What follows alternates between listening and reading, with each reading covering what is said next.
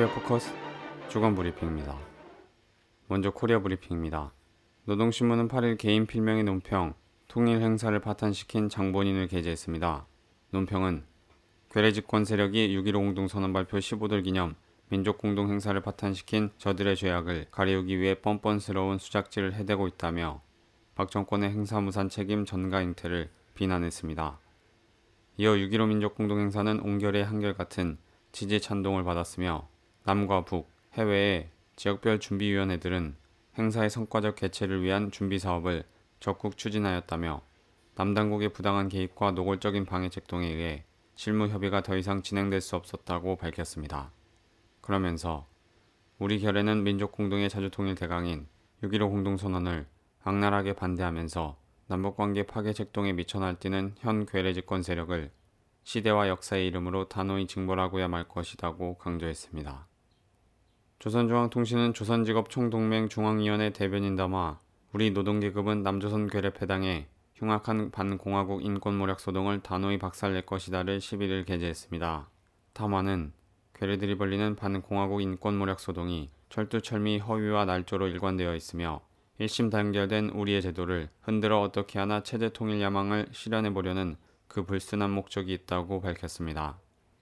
이어 박정희 역도가 인력 수출을 공공연히 떠벌리며 수많은 남조선 인민들을 광부로 간호원으로 해외의 고역장들에 내몰아 그들의 피땀의 대가를 강제 수탈하고 어린이들까지 마구 팔아먹다 못해 남조선 도처에 있는 미군 기지촌에 수십만 명의 여성들을 성노예로 들이밀고 이들을 외화벌이 역군으로 모독한 추악한 반인권적 죄악을 생생히 기억하고 있다고 강조했습니다.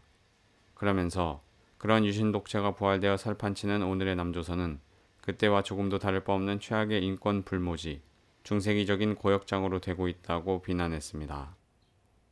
북이 유엔 안전보장 이사회에 남코리아의 탄저균 배달 사고에 대한 공식 조사를 요구했습니다. 북은 12일 유엔 주재 북대표부 자성남 대사 명의로 반기문 유엔 사무총장과 유엔 안보리 앞으로 서한을 보내 미국은 치명적인 대량 살상 무기를 보유하고 있을 뿐 아니라 그것을 실제 전쟁에서 북에 사용할 의도를 보이고 있다고 지적했습니다.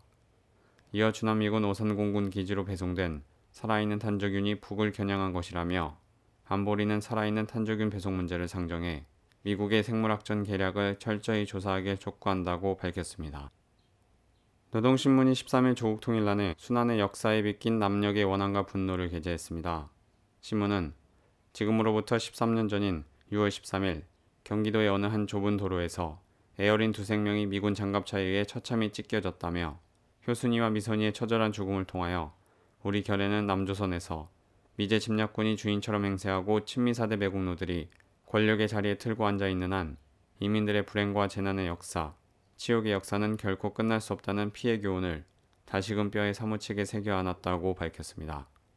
그러면서 인간의 탈을 쓴 미제 침략군은 짐승도 낯을 불킬 야만 행위들을 매일같이 저지르면서도 언제 한번 죄의식을 느껴본 적이 없다며 투정만이 눈도 못 감고 떠나간 효순이와 미선이의 핏값을 받아내고 미제 야수들에 대한 남조선 인민들의 쌓이고 쌓인 원한을 푸는 길이다.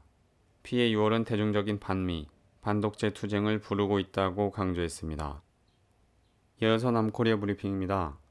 정부가 7일 첫 메르스 환자 발생 후 18일 만에 메르스 확진 환자가 발생했거나 거쳐간 병원 이름을 공개했으나 발표한 명단이 잘못돼 비판이 잇따랐습니다.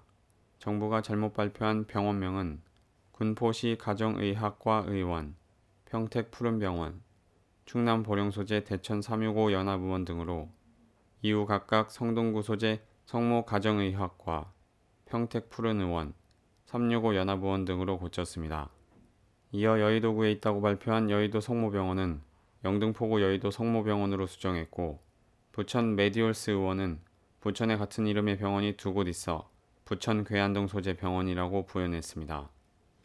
계속해서 정부가 처음 발표한 명단에는 이날 오전부터 응급실을 폐쇄하고 역학조사를 벌인 강동 경희대병원과 건국대병원 등 두 곳의 이름도 누락됐습니다.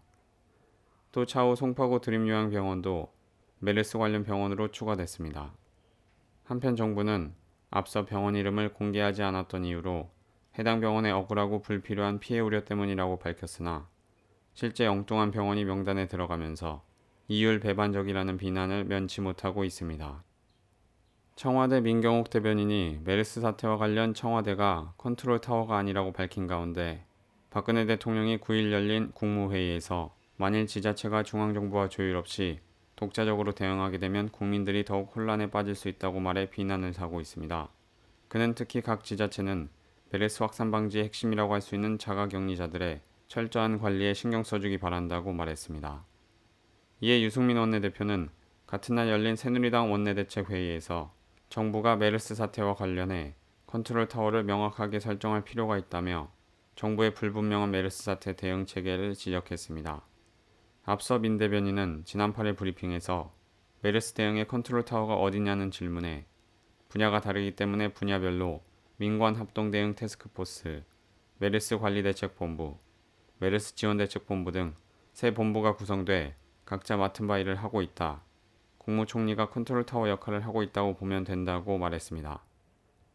하지만 최경환 국무총리는 메르스 확산이 본격화돼 확진 환자의 수가 30명에서 64명으로 급증하던 2일에서 6일까지 OECD 강요회의 참석차 해외 출장 중이었습니다. 박근혜 대통령이 14일 예정된 방미 일정을 연기했습니다. 김성호 청와대 홍보수석은 10일 춘추관에서 브리핑을 통해 박 대통령은 이번 주가 메르스 확산 분수령이 되기에 메르스 조기 종식 등 국민 안전을 챙기기 위해 다음 주 방미 일정을 연기하기로 했다고 밝혔습니다. 이어 사전에 미국 측에 이해를 구했다며 상호 간에 가장 빠르고 편리한 시기에 방문 일정을 재조정하기로 했다고 덧붙였습니다. 한편 백악관 국가안보회의 대변인실은 9일 박 대통령 방미 연기와 관련 오바마 대통령은 박 대통령이 미래의 상호 편리한 시기에 백악관을 방문해 미남 동맹과 그것이 지역 안정과 안보를 담보하는 데서 결정적 역할을 논의하기를 고대한다고 밝혔습니다. 뉴스타파가 11일 스위스 제네바 HSBC 은행 계좌 중 삼성의 현직 임원 김모 씨 명의의 계좌가 있다는 사실을 확인했다고 보도했습니다. 현재 의 계좌의 주소지는 삼성의 전략기획실로 돼 있으며 삼성전략기획실은 2008년 삼성 법무팀장이던 김용철 변호사의 폭로로 촉발된 삼성 특검 당시 비자금 조성의 배우로 지목된 곳입니다. 당사자인 김모 씨는 삼성그룹 전략기획실 재무팀을 거쳐 현재 임원으로 재직 중이며 뉴스타파 보도 이후 그런 계좌가 없다고 부인했다가 5월 30일에 취재진과 만난 자리에서 아버지로부터 물려받은 계좌다고 시인했습니다. 하지만 아버지는 평범한 봉급쟁이였으며 아버지가 해외 계좌를 왜 개설했는지 돈의 출처는 무엇인지 알지 못한다고 말했습니다. 계속해서 개인 계좌의 주소가 왜 삼성 본관인지 이후 삼성의 지방 계열사로 인사 이동이 된 뒤에 왜 주소를 변경하지 않았냐는 질문에 모르겠다. 고민한 적이 없다고 말했습니다. 한편 삼성 측은 개인 계좌다. 회사와는 관련이 없다고 밝혔으나 이번 계좌가 삼성의 해외 비자금 계좌일 개연성에 대한 의혹은 더욱 증폭되고 있습니다. 두 여중생 효순 미선이가 13년 전 미군에 의해 잔인하게 압사당한 13일 자주 통일과 민주주의를 위한 코리아 연대가 미 대사관 진격 투쟁을 벌였습니다. 이번 투쟁은 지난 10일 6월 민중항쟁 날에 김대봉 정태호 회원이 벌인 투쟁에 이어 제2차로 벌어진 미 대사관 진격 투쟁입니다. 코리아 연대 양고은 이민경 회원은 13일 오후 5시 20분경 탄저균 가지고 미군은 떠나라 현수막을 펼치고 효순이 미선이를 죽인 살인마 미군은 탄저균 가지고 이 땅을 떠나라는 구호를 외치며 광화문 광장에서 미 대사관 정문을 향해 전속으로 과감히 돌진했습니다. 두 회원은 100kg으로도 수백만 명을 죽일 수 있는 치명적인 생화학 무기 탄저균을 불법 반입하고 실험 만행한 미군을 준열히 규탄하면서 탄저균 가지고 미군은 떠나라는 반미 구호를 끊임없이 외쳤습니다. 또 탄저균 반입, 사드 강요 미군은 이 땅을 떠나라. 탄저균 방임, 사드 배치 종미사대 박근혜 정권 퇴진. 6.15 불어 탄저균 방임 박근혜 정권 퇴진하라. 제2의 6월 항쟁으로 박근혜 정권 끝장내자라는 구호가 적힌 네 종류의 전단 수백 장을 뿌렸습니다. 두 회원이 현수막을 들고 전단을 뿌리며 구호까지 외치면서 달려갔음에도 워낙 전격적이고 계속적으로 벌어진 투쟁이라서 수십 명의 경찰들은 당황하며 두 회원이 미 대사관까지 진격하는 것을 전혀 막지 못했습니다. 이들은 수십 명의 경찰들에게 에워싸이고 폭력적으로 강제 연행되는 와중에도 완강히 저항하며 탄저균을 이 땅에 반입한 미군은 떠나라는 구호를 멈추지 않았습니다.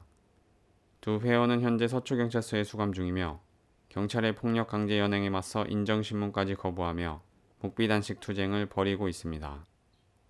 끝으로 국제 브리핑입니다. 미국이 코리아 전쟁에서 일본으로부터 기술을 건네받아 세균전을 치렀다는 주장이 담긴 니던 보고서 원본 전문이 최초 공개됐습니다.